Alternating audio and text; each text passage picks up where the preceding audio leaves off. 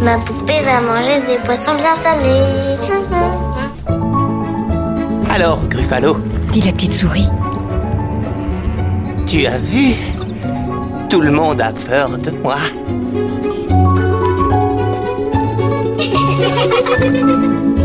Elle était le dernier d'une famille de bûcherons qui décidèrent de les abandonner dans la forêt. Enfantillage, le rendez-vous des livres pour enfants.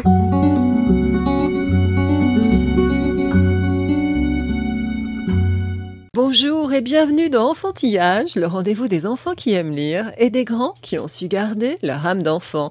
Au micro, Florence Duteil. Pour moi, le théâtre est un temps entre parenthèses. C'est vraiment le temps de la rencontre de deux êtres humains, mais dans un moment qui ne sera jamais plus exactement pareil. J'aime tellement le théâtre. Je l'aime tellement passionnément que ce moment-là doit être dans la vie à la fois des artistes et à la fois des spectateurs un moment déterminant. Suzanne Lebeau est une très grande dame de la littérature et des planches. Nous l'avions reçue à l'automne. À l'occasion de la réouverture des théâtres, réécoutons les mots si forts et si vrais de la dramaturge canadienne, publiée en France aux éditions théâtrales jeunesse et dans la collection de classiques contemporains recommandée par l'éducation nationale des éditions Magnard. Avant d'écouter nos coups de cœur dans tout nouveau tout beau, voici la chronique de Rémi. Je m'appelle Rémi, je suis un énorme lecteur. Un jour sans lecture, c'est comme euh, un jour sans repas, quoi. Mon livre préféré.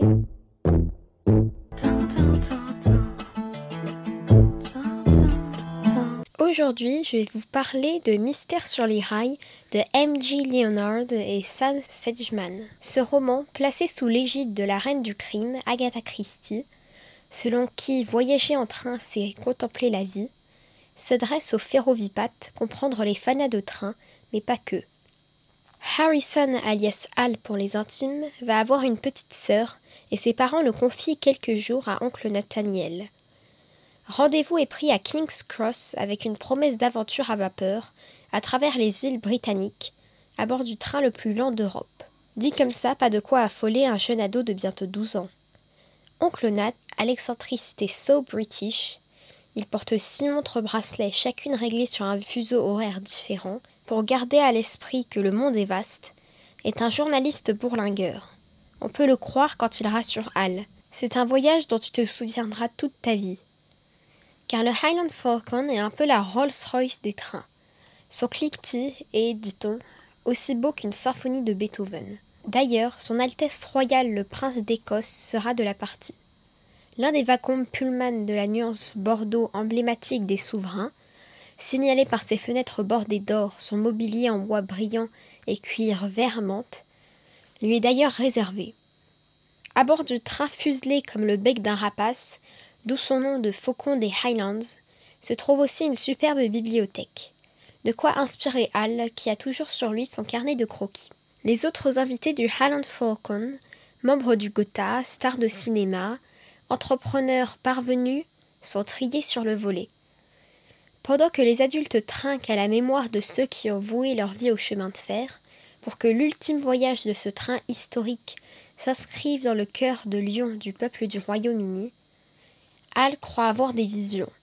Deux yeux verts le narguent Mais non, il n'a pas rêvé, ils appartiennent à une fille de son âge qui se volatilise aussitôt vue, pile au moment où la très voyante et très vulgaire épouse du richissime chef d'entreprise hurle qu'on lui a volé sa broche, un horrible nœud tape à l'œil recouvert de diamants. Alors que le train faucon entraîne ses passagers endormis à travers l'obscurité, en projetant des nuages de vapeur comme autant de rêves éphémères, un autre forfait s'accomplit. Au matin, Lady Lansbury, suivie de ses cinq chiens blancs comme neige, des samoyèdes à l'éternel sourire, s'écrie qu'on lui a dérobé d'inestimables pendants d'oreilles. Cela aurait-il un lien avec le voleur de bijoux de la haute société qui défraie la chronique? Il est si habile, dit-on, qu'il aurait réussi à subtiliser une bague de rubis au doigt d'une de ses victimes. Pour commencer, Al doit retrouver la passagère clandestine aux yeux de renard. Son nom est Marlène Singh et son père est le conducteur du train. Les enfants sont prohibés à bord, mais son père a succombé aux suppliques de sa fille, la moins sage au monde, de vivre les adieux du Highland Falcon. Les deux enfants deviennent amis et jurent de trouver qui est la pie, surnom dont ils ont affublé le voleur. Il y a urgence, car en garde Balmoral, la princesse s'embarquera avec à son cou le plus gros caillou du monde, le diamant de l'Atlas, de la taille d'un œuf. Le récit est bourré de péripéties qui nous tiennent en haleine jusqu'au dénouement. Le prochain tome de cette série vedette outre-Manche nous promet un kidnapping en Californie. On sera au rendez-vous. Je vais vous lire un extrait. Un peu après minuit, le Highland Falcon fait doucement chanter ses freins et s'arrête sur une voie d'évitement pour se recharger en eau et charbon. Tender plein de combustible et cheminée crachant de la vapeur toute fraîche, il retrouve la ligne principale et reprend sa course vers l'Écosse. Al, réveille-toi, tu ne dois pas rater ça. Al lutte pour ouvrir les yeux, il fait jour. Le store est levé, les rideaux ouverts. Nathaniel fait signe à son neveu de descendre de sa couchette. Al découvre alors une étendue bleue qui semble infinie. Il presse son visage contre la vitre. Ils sont sur un pont géant en dentelle de métal rouge qui s'étire à perte de vue. Le Highland Falcon fait retentir son sifflet. Hal sent un frisson le parcourir alors que le train file sur le pont vertigineux au-dessus de l'eau scintillante. Mystère sur les rails de M.G. Leonard et Sam Sedgman paraît aux éditions Nathan dès 9 ans.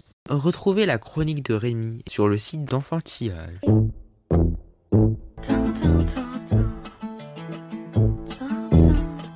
Depuis 40 ans, la québécoise Suzanne Lebeau est une voix majeure du théâtre jeune public.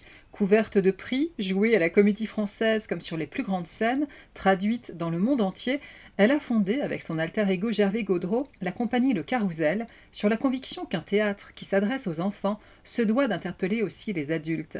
Nous la rencontrons à l'occasion des 20 ans des éditions théâtrales de jeunesse, qui, sous ses couvertures aux mille ballons, publie La fine fleur du théâtre pour enfants. Suzanne Lebeau apparaît aussi au catalogue de Magnard dans la collection de classiques contemporains recommandée par l'Éducation nationale. Cette passionnée érudite aborde avec force les questions que tout être humain se pose sur la vie et la mort, le bien et le mal, et porte sur les planches les réalités les plus dures, la maladie et le travail des enfants, les enfants soldats, l'inceste, le handicap, créant des moments de théâtre inoubliables. Dans son verbe pur et puissant, comme dans la peinture de Soulage, de la noirceur jaillit la lumière. Suzanne Lebeau, merci de venir au micro d'enfantillage. Bonjour. Bonjour. On vient d'écouter Rémi qui, comme à chaque émission, nous parle de sa dernière lecture et ça m'amène à vous poser la première question rituelle d'enfantillage.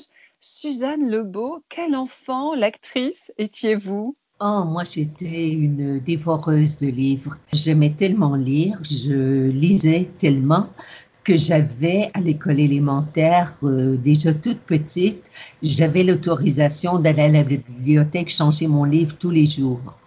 Je lisais la nuit sous mes couvertures à la lumière de la salle de bain. Deuxième enfant d'une fratrie de six, vous étiez, avez-vous dit, une fillette avide. De quoi étiez-vous avide? Petite, petite, petite, j'étais une enfant qui adorait aller jouer dehors. Entre autres, j'avais un oncle qui faisait une patinoire derrière la maison et je me rappelle que je passais des journées complètes à aller patiner à moins 20 degrés, moins 30 degrés. À l'époque, j'adorais l'hiver et les jeux d'hiver. Cet attrait pour l'extérieur, vous en avez parlé en postface aux souliers de sable, cette pièce pour les enfants dès 3 ans. Vous évoquez votre enfance en ces mots. Je voulais sortir et explorer vers le haut, vers là-bas, dehors, ailleurs, c'était permis. Maintenant, c'est plus difficile, parfois défendu. Avec le premier souffle, l'enfant doit apprendre à se méfier du voisin, du soleil qui brille trop fort, de la rue qui tue. Ces mots résonnent encore plus fort peut-être durant cette pandémie. Le terrain de jeu de l'enfance vous semble-t-il avoir rétréci? De manière euh, catastrophique d'après moi. L'enfant se vit dans l'ombre de ses adultes. C'est drôle parce que je travaillais, oh, c'est un projet un peu fou et je ne suis pas certaine du tout d'arriver à le mener à bout, mais j'ai pris le livre de Michel Foucault, Surveiller, punir. Ce livre-là devrait bien sûr s'adresser à tous les éducateurs et à tous ceux qui ont des relations avec les enfants, puisqu'on passe notre vie à surveiller les enfants et qu'après on les punit. bien sûr, le livre n'a rien à voir avec l'enfance, loin de là, mais c'est quand même toute une réflexion sur cette surveillance perpétuelle dans laquelle on vit maintenant. Mes jambes courent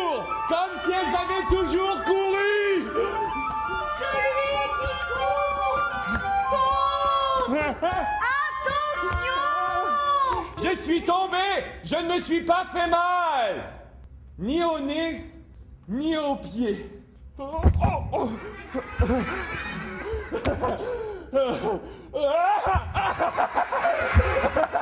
Extrait de Souliers de sable de Suzanne Lebeau par la compagnie Le Carrousel. Vous avez souligné combien la situation des enfants est paradoxale. Ils naissent libres comme tous les êtres humains, mais sans les moyens de cette liberté. Ils sont toujours en situation de dépendance, car avec les meilleures intentions du monde, soulignez-vous, les adultes veulent avoir le contrôle sur leur corps, leur imagination et leur destin. Et vous avez même évoqué la notion de décolonisation des enfants. Mais ça, je ne l'ai pas inventé, je l'ai pris chez Gérard Mandel. Gérard Mandel a écrit un livre qui est très beau qui s'appelle euh, Pour décoloniser l'enfant. Et il dit pourquoi, pour devenir un adulte, devrions-nous absolument être obligés de tuer l'enfant en nous? Il parle d'une autre manière d'être à la fois enfant et adulte. Et j'ai reconnu cet effort permanent que j'ai fait pour rester très proche des enfants et établir avec eux ce que j'appelais une relation d'influencement réciproque. Si moi, je peux, comme adulte, parce que j'ai acquis certains savoirs, certaines sagesses que je n'ai pas du tout, mais certaines d'autres, mettons, qui se sont développées, qui se sont enrichies, je peux les partager avec les enfants. Et je le dis sans aucune forme de coquetterie, ce sont vraiment les enfants qui m'ont appris à écrire pour eux. Ils m'ont donné la permission d'aborder les thèmes les plus délicats, d'aborder les formes les plus contemporaines, parce qu'ils ont cette curiosité face au monde. Ils sont d'une résilience incroyable. Ils ont une force morale capable d'entendre tous les discours. Gretel? Gretel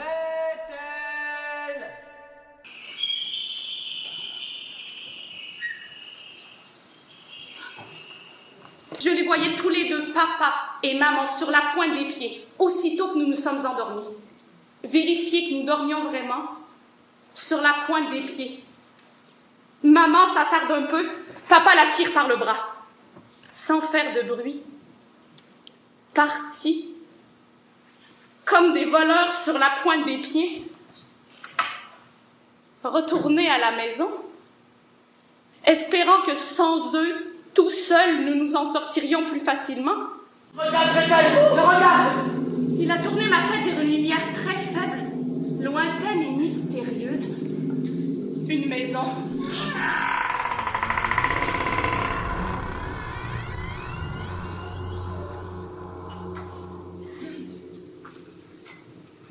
La porte s'est ouverte et une vieille femme. Très vieille et très méchante. On ne peut pas encore dire méchante. Des griffes et de longs cheveux blancs. J'ai perdu toute prudence. Nous, avons faim, madame. Chauffe le four a crié la vieille en poussant si fort que je suis tombée sur le tas de bois sec. Chauffe le four Ne chauffe pas trop, Gretel La fatigue qui m'envahit. Et la tentation qui surgit. Ah Ah, la tentation La tentation folle de voir rôtir le petit frère comme un poulet sur sa broche pour ne plus jamais, ne plus jamais l'entendre pleurer. Ou dire moi aussi, moi aussi, moi aussi, moi aussi, moi aussi, comme un écho. Fini. Enfin fini l'histoire du petit frère. Fini l'histoire d'Ansel et Gretel. Et que commence enfin l'histoire de Gretel. Extrait de Gretel et Hansel de Suzanne Lebeau par la compagnie Le Carrousel. Vos textes en général ne sont pas faciles. Les thèmes que vous traitez ne sont pas faciles puisque vous parlez euh, sans misérabilisme, hein, mais sans complaisance, avec force. Je crois qu'au Québec, on dit à l'os. Vous parlez donc des enfants soldats, des enfants de la rue, du travail des enfants, de l'inceste, du handicap. Vous parlez de la maladie, de la mort d'un enfant. Vous parlez du poids de l'hérédité, du bien et du mal. Et en dépit de la dureté de ces thèmes, c'est la beauté, c'est une sorte de vitalité, d'espoir qui emporte tout. L'écriture se doit, dites-vous, de dire le monde tel qu'il est, jusque dans ses retranchements les moins glorieux. Je veux parler à l'enfant de la vie dans toute sa complexité sans chercher à donner des réponses simples à des questions qui ne le sont pas. On est en plein débat sur la liberté d'expression. Que dire aux enfants? Qu'est-ce que les adultes, et en particulier les créateurs adultes, les auteurs, les artistes, ont le droit de dire? Ont-ils le droit de parler aux enfants de toutes les réalités? Oh, moi, je pense que oui, absolument. Et surtout sans édulcorer, surtout sans moraliser, sans jamais avertir ou dire ça n'arrive pas à tout le monde. Le texte que j'avais écrit sur l'inceste, petite fille dans le noir, tous les adultes me disaient, mais c'est pas possible. Il faut dire aux enfants que ça se produit pas comme ça dans toutes les familles. Bon, on n'a jamais monté ce texte-là, mais on a quand même fait quatre lectures. Et quand on fait des lectures, quand on fait des représentations qu'on appelle expérimentales, moi, je rencontre toujours les enfants immédiatement après la lecture et je vais toujours les rencontrer après dans les classes pour les avoir en plus petits groupes et surtout pour essayer de m'imprégner, de comprendre les traces que laisse un spectacle. Parce que pour moi, le théâtre est un temps qui est entre parenthèses. C'est un temps fabuleux c'est vraiment le temps de la rencontre de deux êtres humains, mais dans un moment qui ne sera jamais plus exactement pareil. J'aime tellement le théâtre, je l'aime passionnément et je l'aime tellement passionnément que ce moment-là doit être dans la vie à la fois des artistes et à la fois des spectateurs un moment déterminant. Les adultes m'avaient mis en garde, m'avaient dit bien sûr, mais te rendu compte, les enfants qui vont rentrer à la maison vont avoir peur des caresses de leurs parents, vont être terriblement traumatisés par ce qu'ils ont vu. Et dans toutes les classes où je suis allée deux ou trois semaines après la lecture, je demandais aux enfants, quand vous êtes rentrés à la maison, est-ce que vous étiez gênés si vos parents vous prenaient dans leurs bras? Les enfants m'ont regardé comme si j'étais une débile profonde. mais voyons, on le sait quand c'est bien, on le sait quand c'est mal, on le sent.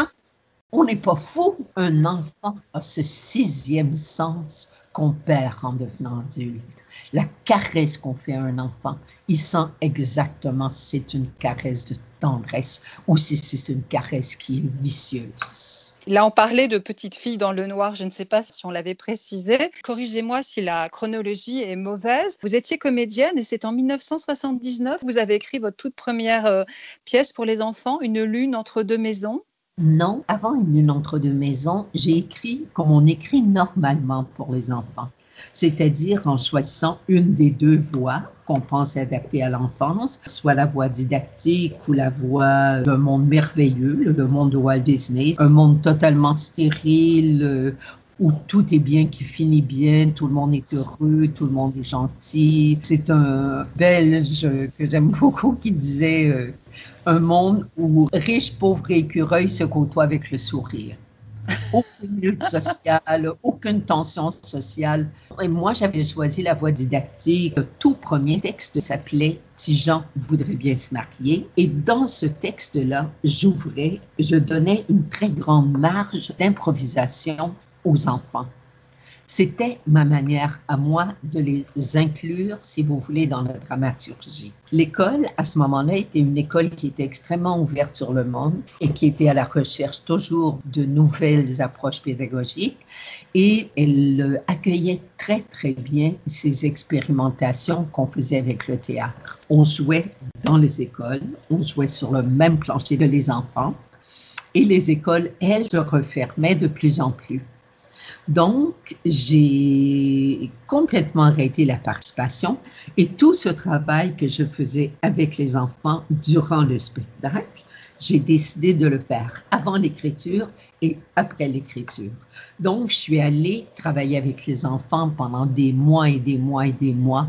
Et le premier texte que j'ai écrit, où il n'y a plus de participation, mais il y a encore une ouverture, c'est une entre deux maisons. J'avais un fils de trois ans à l'époque.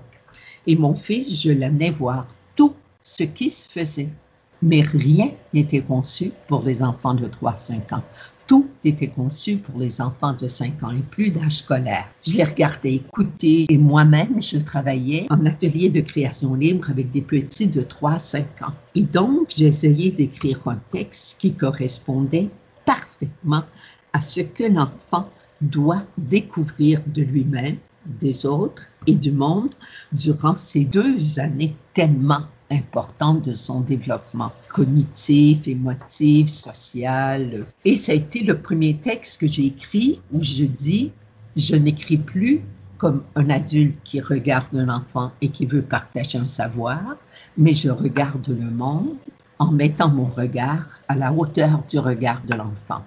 Vous avez non seulement une connaissance intime euh, de l'enfance et de ses ressorts, mais aussi une expertise savante puisque vous avez entrepris de longues études universitaires sur l'enfance. Quel est le sujet de vos recherches doctorales et en quoi cela modifie-t-il votre geste artistique? Je voulais vraiment comprendre comment un auteur qui est un auteur adulte peut entrer dans une véritable relation d'intimité avec un public qui est dans une relation tout à fait inégalitaire. L'adulte auteur devant l'enfant est dans une double position d'autorité parce que les adultes devant les enfants ont toujours raison. Ce sont les adultes qui décident, ce sont les adultes qui critiquent, ce sont les adultes qui achètent, ce sont les adultes qui décident de sortir d'une salle de spectacle. Les adultes sont toujours entre l'auteur et l'enfant. Et l'auteur lui-même est un adulte. Comment moi, comme adulte, je pouvais m'adresser à un public d'enfants? Cette recherche a été très, très, très féconde et m'a permis de comprendre ce que j'appelle le contexte de l'écriture jeune public. Ça nous ramène à Foucault. Oh, bien sûr, ça nous ramène à Foucault, ça nous ramène à Anna Arendt. Le spectateur adulte qui va voir un spectacle suspend sa liberté, le temps d'entendre ce que va dire l'auteur. Et la reprend tout de suite après. L'enfant, non. L'enfant se nourrit de tout ce qu'il reçoit, de tout ce qu'il fréquente, de tout ce qu'il entend, voit, sent, perçoit. Il se nourrit, il se fait, il se fabrique, il grandit avec ça je me rendais compte de mon immense responsabilité très, très, très rapidement. J'ai décidé que toute la couche des passeurs, qui peuvent devenir des censeurs, qui peuvent devenir des empêcheurs, tout cela, je les oubliais. J'ai dit, il faut que je garde deux entités, moi comme auteur et les enfants. Dis-moi maintenant, quel âge tu as eu le 3 décembre dernier? 6 ans Maman tous les enfants de 6 ans ont droit à l'école libre et gratuite. Qu'est-ce que je vais faire avec toi? Tu es tellement différent des autres enfants. Regarde mes mains. Elles sont capables de serrer le cou d'un loup. Je te promets de rentrer tout de suite après l'école. La forêt n'est pas sûre et j'aimerais mieux te garder avec moi. Imagine que la fin de chair humaine te prenne en pleine leçon de français. Je crois tout de même qu'il faudrait envisager de retirer Simon de l'école quelques jours, car je crains pour la sécurité des petits.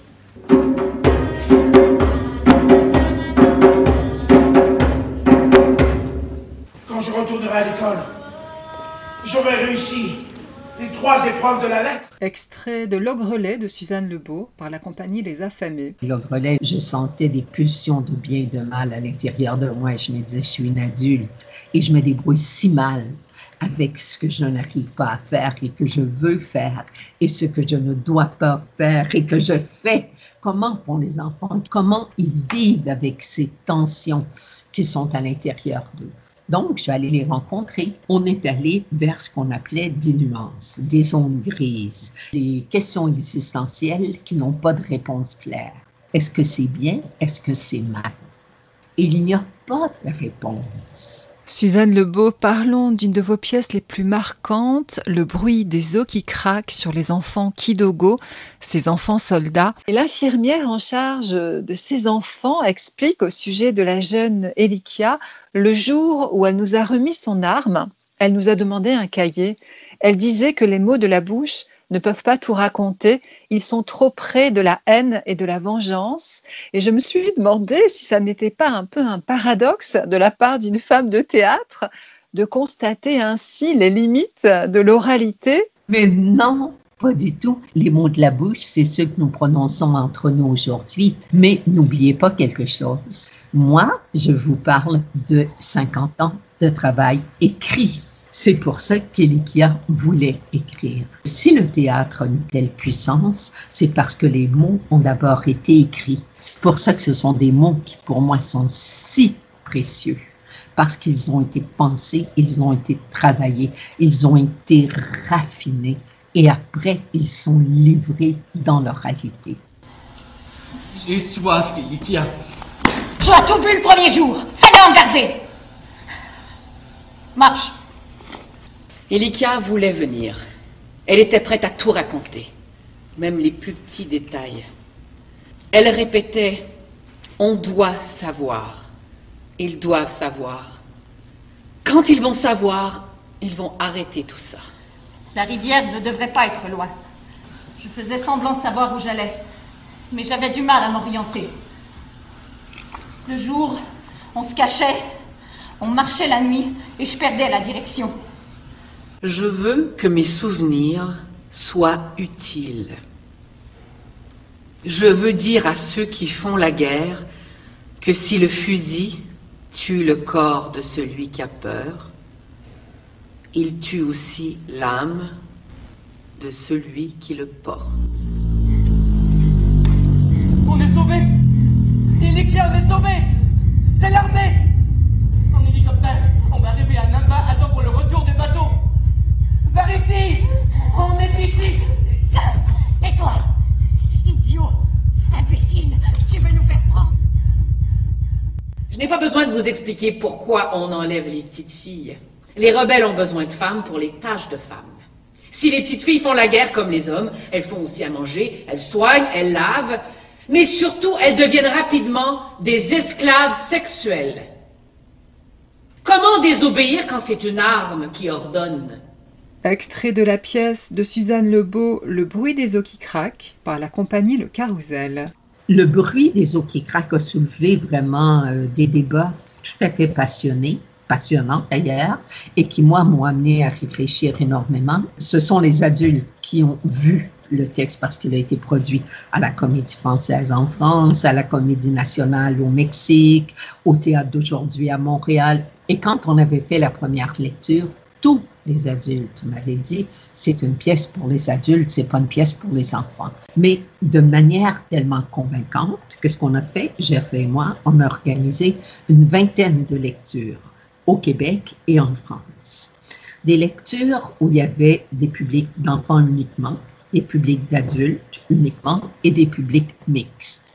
Et c'est quand il y a eu des publics mixtes que j'ai compris pourquoi cette pièce était si dure pour les adultes et pourquoi c'était une pièce d'espoir pour les enfants. Les enfants sont dans l'action, dans la pièce. Et Lucia, qui a 13 ans, accepte de couper la chaîne de la violence pour sauver un enfant plus jeune qu'elle, un petit de 7 ans qui vient d'arriver au camp. Elle prend un risque énorme et ils réussissent leur expédition. Bien sûr qu'Elikia va mourir, mais avant de mourir, Elikia réussit à témoigner. Elle réussit à rester à l'hôpital, à être bien, à trouver une place. Elle réussit à envoyer Joseph à l'école. Je ne sais pas si vous avez remarqué dans mes textes, mais l'école a une place démesurée avec Salvador, c'est ça. Avec le Grelet, c'est ça. Avec Petit Pierre, c'est ça. Toujours le désir d'apprendre. C'est ce qui nous rend plus humain. Et Ilikia, elle a vraiment vécu sa vie. Et ce n'est pas la longueur d'une vie qui en fait l'importance, c'est son intensité. Après les réactions des adultes, je me suis dit, ce qui est incroyable, c'est que je touche directement les adultes, mais je les touche dans une forme de culpabilité, d'impuissance, alors que les enfants suivent les enfants. Ils sont en train de réagir à des situations injustes, donc ils se sentent tout puissants. Vous dites qu'aller au théâtre fait partie de la vie d'un être humain, quel que soit son âge. Ces mots résonnent particulièrement à l'heure où nombre de salles de spectacle sont fermées en raison de la pandémie. C'est la première chose qu'ils ont fermée. Vous vous élevez hein, contre ce que vous appelez une culture méprisante, conçue pour être vendue au plus grand nombre, une culture euh, dominante, omniprésente et insipide. Vous rappelez euh, la racine du mot culture, cultus, qui signifie action de prendre soin en latin. Vous défendez, à contrario, une culture discrète qui a hauteur d'homme et parle à l'âme. Jean Villard, il faut offrir le meilleur à ceux qui sont les plus lointains, il faut offrir le meilleur tout le temps. Et moi, je regarde les enfants, j'habite dans un quartier, ce que j'appelle le quartier le plus pourri de Montréal. C'est un quartier pauvre, multiethnique, plein de HLM. C'est un quartier mal aimé, euh, maltraité, euh, oublié, un quartier de passage. Les gens arrivent et leur plus grand souhait, c'est de partir. Je faisais l'aide aux devoirs. Et je me rendais compte que les enfants, on ne leur dit pas à quel point apprendre à lire, c'est la liberté. Je regardais avec les petits de 6 ans, de 7 ans, et quand ils réussissaient à lire vraiment une phrase, c'est comme s'ils venaient de découvrir le monde. Le savoir est devenu une chose ennuyeuse, c'est terrible. L'été avait été délicieux comme jamais. Les petites ne se réveillaient plus la nuit. Le chalet au bord du lac. Un lac tranquille avec une vraie plage pour les enfants. Deux semaines délicieuses. Il faut en parler ouvertement. Le dire à qui? Aux filles. Il faut d'abord le dire aux filles. La petite ne peut pas comprendre. Alice souffre déjà assez, pas question de l'inquiéter davantage. Et la grande se réveille en soir toutes les nuits depuis la rentrée. Les secrets empoisonnent la vie. De toute façon, ils vont le savoir. On a ouvert la porte. On sait tout. La tumeur est maligne. Alice a le cancer. A, B, C, D, E, F, G, H. Si je les laisse seuls tous les quatre, ils ne pourront pas dire le plus important. Il faut du temps. Beaucoup de temps. Pour trouver les bons mots. Et les bons silences. Extrait de Trois petites sœurs de Suzanne Lebeau par la compagnie Le Carrousel. C'est vraiment l'art le plus proche de la vie, c'est le lieu de l'extrême vivacité, l'acuité, la vérité.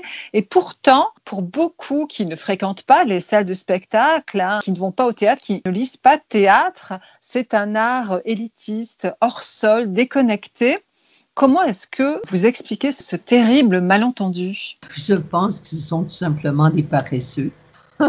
Parce qu'il faut quand même une certaine vaillance hein, pour décider le soir de sortir, d'aller au théâtre, d'aller à la danse, d'aller au concert, de se déplacer. Et j'ai bien peur qu'après cette pandémie qui nous a habitués à voir le monde entier euh, au bout d'un clic, qu'il y ait des habitudes qui se soient irrémédiablement perdues. Il y a beaucoup de gens qui disent aussi, je suis allé au théâtre j'ai été déçu.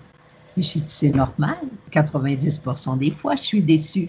Mais 90% des fois, même quand je suis déçue, ça m'oblige à réfléchir au rapport humain, à ce que j'ai aimé, à ce que j'ai pas aimé. Et quand je suis en pli, quand je vais au théâtre, je ressors. J'ai des souvenirs de théâtre qui datent de 50 ans et qui sont toujours dans ma mémoire, ma mémoire émotive, ma mémoire intellectuelle, ma mémoire d'être humain. Ils sont toujours présents. Il y a des images qui sont impérissables qui viennent du théâtre et qui ne peuvent pas venir d'ailleurs. On connaît le parti pris d'un musée qui, déçu de la réception de ses pièces, a décidé euh, d'écrire du théâtre et de ne pas le représenter. Est-ce que c'est envisageable pour vous que vos textes de théâtre soient seulement lus Oh oui, bien sûr. Pour moi, la lecture, c'est déjà une rencontre parce que la lecture, elle est quand même dépouillée de tout le langage scénographique. Mais je me rends compte que j'ai tout appris et toujours appris à la fois des enfants et des mises en scène de mes pièces. Et plus les mises en scène étaient dépouillées, et plus je recevais l'importance des grandes lignes théâtrales qui avaient été développées voyez la mise en scène de Trois sœurs, c'est assez phénoménal. Il y a un seul fil rouge. Il n'y a rien. Il y a un enfant de 8 ans qui a dit le vide sur la scène laisse supposer le vide que va causer la mort d'Alice dans la vie de la famille. Pour eux, le fil rouge, c'est une corde à danser. C'est un jeu d'enfant qui débute le spectacle et à la fin, les parents tournent la corde parce qu'il n'y a plus trois petites sœurs mais que deux. Donc ce sont les parents qui tournent la corde. Ils reviennent à la vie d'une certaine façon. Ils refont une vie à quatre plutôt qu'à cinq. Et les enfants disent c'est le sang, c'est la passion, c'est l'amour qui va d'un à l'autre. Ils ont vu des centaines et des millions de symboles. Et c'est ça finalement le théâtre. C'est une ouverture sur un langage métaphorique. Quelqu'un qui ne connaîtrait pas votre œuvre, vous lui conseilleriez d'aborder votre œuvre par quelle pièce? je, sais, je me dis, ça dépend tellement de la personne, je ne sais pas du tout. Vous dites que finalement, les enfants sont plus forts que les grands face à ces échéances majeures. Comment est-ce que vous expliquez ça? Les enfants, et je m'en suis rendu compte quand j'ai fait l'adaptation du roman d'Howard Witten, quand j'avais 5 ans, je m'ai tué. Les enfants aiment qu'on leur parle de la vraie vie. Ils sortaient du spectacle et disaient, c'est du vrai théâtre sans savoir ce que c'est le théâtre, parce que personne ne peut le savoir, surtout un enfant qui n'est jamais allé. Bon, puis on ne l'a pratiquement pas joué. Les adultes étaient exaspérés, ils ne pouvaient même pas imaginer. On disait le titre quand j'avais 5 ans, je m'ai tué. Puis déjà, on avait un silence au bout du fil, c'était il y a 45 ans. Et puis après, on racontait brièvement l'histoire. Un enfant de 8 ans est placé dans une institution psychiatrique parce qu'il a été trouvé nu dans un lit avec une petite fille qui était également nue par la mère de la petite fille. La première scène s'ouvre, l'enfant est debout sur le bureau du psychiatre, puis écrit euh, Merde, merde, merde, merde, j'ai rien à faire ici, moi, euh, je veux m'en aller chez nous. On l'a pas joué. La tolérance euh, vis-à-vis de textes de cette force est plus grande aujourd'hui ou au contraire avec le retour de bâton tous azimuts Au contraire? Aujourd'hui. Non, non, non, non, non, non, non.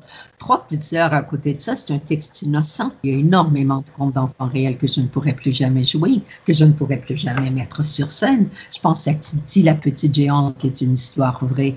La maman enceinte qui fume, fume, fume, fume, fume, fume, fume, puis qui accouche d'un bébé qui est désespérément euh, grand.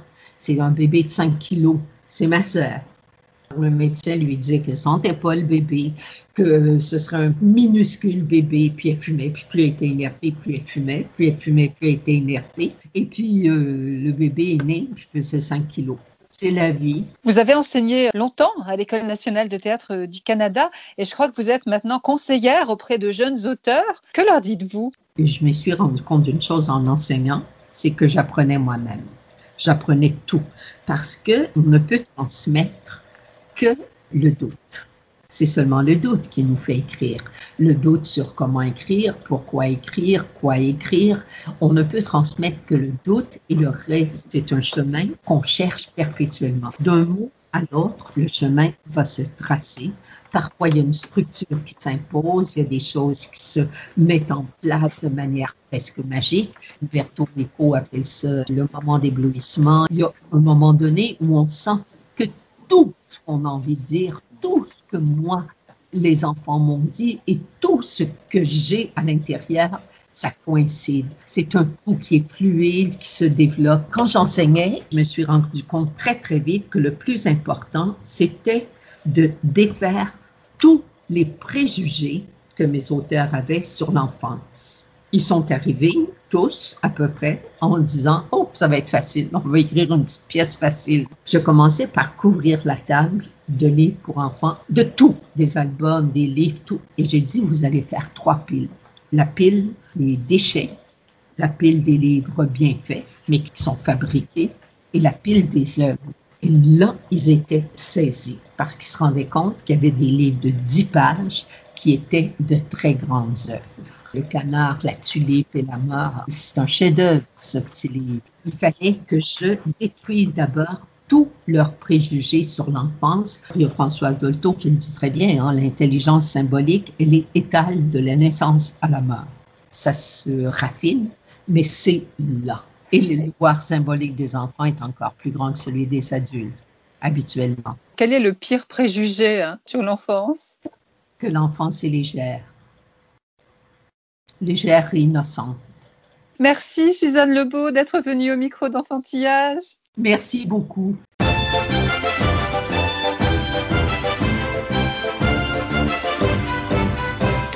Tout. Aller chercher du pain seul à vélo, non mais ça va pas, c'est bien trop dangereux pour une enfant de 10 ans, selon les parents super protecteurs de Marie. S'ils savaient ce que la fillette à lunettes nous raconte dans le carnet qui est devenu ce roman graphique, ils auraient une crise cardiaque. Marie était chez Mamie Baba quand l'ouragan a tout dévasté. Plus de toit, ni réseau, ni téléphone, et impossible de prendre le vélo, bizarrement exilé par l'orage, dans un arbre comme dans un tableau surréaliste. Pas âme qui vive à moins de 12 km et la moto de Baba, rouge vif, qui fait de l'œil à Marie dans le garage. Elle n'hésite pas une seconde. Sa grand-mère, anticonformiste et fumeuse de pipe, ne lui a-t-elle pas appris les rudiments de la bécane? Béquille, accélérateur, voici Marie à fond les manettes sur les routes inondées. Pas un chat, pas une vache dans le paysage dévasté. Le cœur de Marie bat si fort qu'elle n'entend pas le bruit du moteur. Foncez, foncez sans déraper entre les flaques et les arbres arrachés pour trouver du secours, direction la station-service, la gare, le resto. Mais tout n'est que chaos. Les adultes, sauf Baba, sont complètement dépassés. Marie, elle, révèle sa vraie nature. Elle est une héroïne et consigne ses hauts faits dans son cher cahier. On retrouve l'humour à la fois tendre et vif de Dorothée de Montfred pour dépeindre cette folle aventure d'une petite sœur d'Esther à laquelle on souhaite le même succès que l'ado de Riyad Satouf. Marie Moto, seule contre l'ouragan de Dorothée de Montfred aux éditions Seuil Jeunesse, dès 7 ans. La photo, tout tout toc toc, on a dit la photo, pas la moto. Bon, ce cabot lunaire n'a pas inventé la poudre, à moins qu'il soit juste distrait à la façon d'un professeur tournesol version canidé. Quand il saute sur le trampoline, il s'absente aussi au sens propre, laissant ses camarades de jeu désemparés et le lecteur scotché. Pimpin, son copain, a choisi de le rendre chèvre à force de répéter tout ce qu'il dit. Quelle joie de rencontrer un petit personnage assez borderline pour piquer la curiosité, mais assez familier pour qu'on puisse s'identifier. Tout tout toc toc, la photo, le trampoline, la guéguerre d'Édouard Manceau aux éditions Alba Michel Jeunesse, dès 3 ans. Ils attendaient un orphelin pour les seconder dans les travaux de la ferme, et voici que c'est une étrange fillette aux cheveux de feu, maigre, menton pointu et visage constellé de taches de rousseur qui descend du train. Marilla est prête à la renvoyer dans son orphelinat de Nouvelle-Écosse, mais son frère Matthew a déjà succombé à la fillette, terrorisée à l'idée d'y retourner. Il y a si peu de place pour l'imagination là-bas, on en trouve seulement dans les autres enfants. Justement, l'imagination, la fillette fantasque en déborde. Cet arbre penché sur la route n'évoque-t-il pas une mariée avec son voile blanc en dentelle? Regardez la forêt fait naître en elle une drôle de douleur, mais une douleur agréable. Les érables sont selon elle des arbres si sociables qu'ils passent leur temps à bruisser et à nous murmurer des choses. Et comment ignorer qu'il faut donner un nom aux géraniums, car ils se sentent blessés d'être toujours appelés par le nom de leur espèce. Vous n'aimeriez pas qu'on vous appelle femme à tout bout de Marilla lève les yeux au ciel à chacune des saillies excessives et involontairement drôles de ce Proust en jupon, épris de beauté et de romanesque. L'enfant passe de l'extase aux abîmes du désespoir et abreuve qui veut, jusqu'à plus soif, de la description précise et imagée de ses moindres émotions. Comme l'austère communauté de l'île du Prince-Édouard, le lecteur s'attache à cette intarissable pipelette qui poétise tout. Anne de Green Gables, rédigée il y a plus de 100 ans, traduit en 36 langues et vendu à plus de 50 millions d'exemplaires dans le monde, arrive enfin en France. Le texte dégage un puissant charme suranné et vintage, et ce destin de femme a conservé une fraîcheur et une force intactes. Anne de Green Gables de Lucy Maud Montgomery aux éditions Monsieur Toussaint l'ouverture. Dès 13 ans. Tout nouveau, tout beau. Lily a 8 ans, un iguane, une grand-mère contorsionniste, un père cordon bleu et une mère exploratrice. Lily, elle, est une collectionneuse de trésors. J'observe, je récolte, j'analyse, je classe, je trie, j'inventorie. C'est tout un art, jusqu'à ce qu'un boulon, pièce d'exception, se retrouve fortuitement dans son estomac. Gloops, quel voyage va-t-il accomplir dans son organisme? L'imagination de l'enfant le voit peuplé de toucans et de forêts vierges, à moins que ce ne soient des fonds abyssaux aux féroces créatures. La folie douce de l'album est au diapason, une référence à Max Ernst par-ci, une autre à Hokusai par-là, collage, tirage d'époque colorisé, dessin, typo déjanté, tout est beau et barré, délicieusement arty. Gloops, histoire vraie de Judith Chomel aux éditions de l'Atelier du Poisson Soluble, dès trois ans. La folie meurtrière des hommes en guerre versus la beauté et la permanence de la nature est un topos de la littérature. Pâle dans son lit vert où la lumière pleut, le dormeur du Val a froid avec ses deux trous rouges au côté droit. Ce bel album réinterprète le motif à hauteur d'enfant, déroulant le contraste, oiseau, soleil, enfant, au milieu des balles qui sifflent et des explosions, jusqu'à la dernière double, saisissante. Comme si de rien n'était de Richard Marnier, illustré par Stéphane Nicolet aux éditions Orso, dès six ans. Il existe des villes où l'on a l'impression de flotter. Il s'y trouve des gens qui s'y sentent transparents. Quelle hypnotique entrée en matière pour cet album qui parle des rêves d'enfants que nous avons abdiqués. Petit, Alexander voulait devenir dessinateur. Aujourd'hui, il porte un costume et survit dans un travail qui l'ennuie. L'ours dont il recouvrait ses carnets de croquis se rappelle à son souvenir.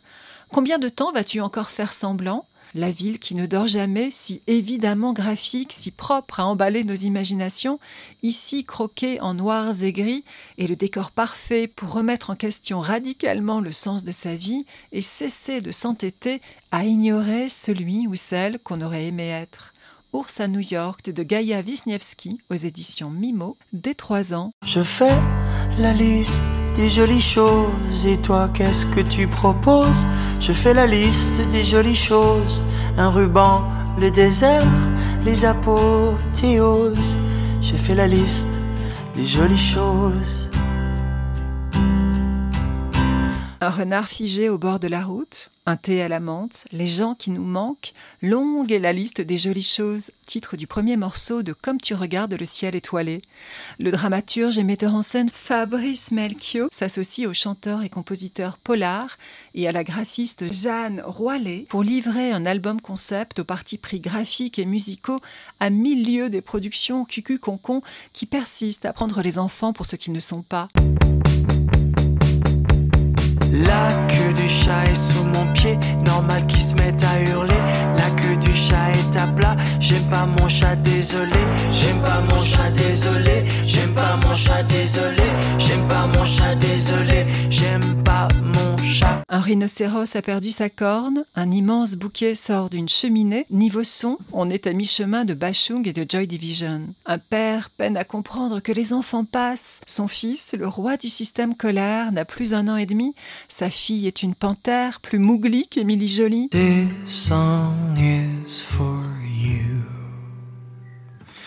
Ce songe est pour toi. This song is for you. Les rêves n'attendent pas. This song is for you. Ce songe est pour toi. Dédié aux enfants, aux parents et aux adultes sans enfants, mais pas sans enfance, ce livre-disque a la jolie prétention de devenir un ami inattendu.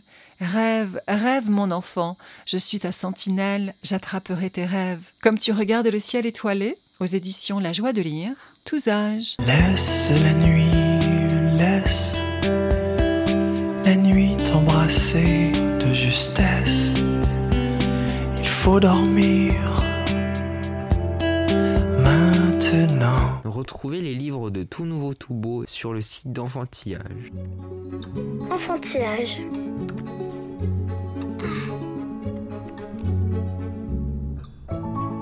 Le rendez-vous des livres pour enfants. Merci de nous avoir écoutés. Bonne lecture à toutes et à tous et à la prochaine fois.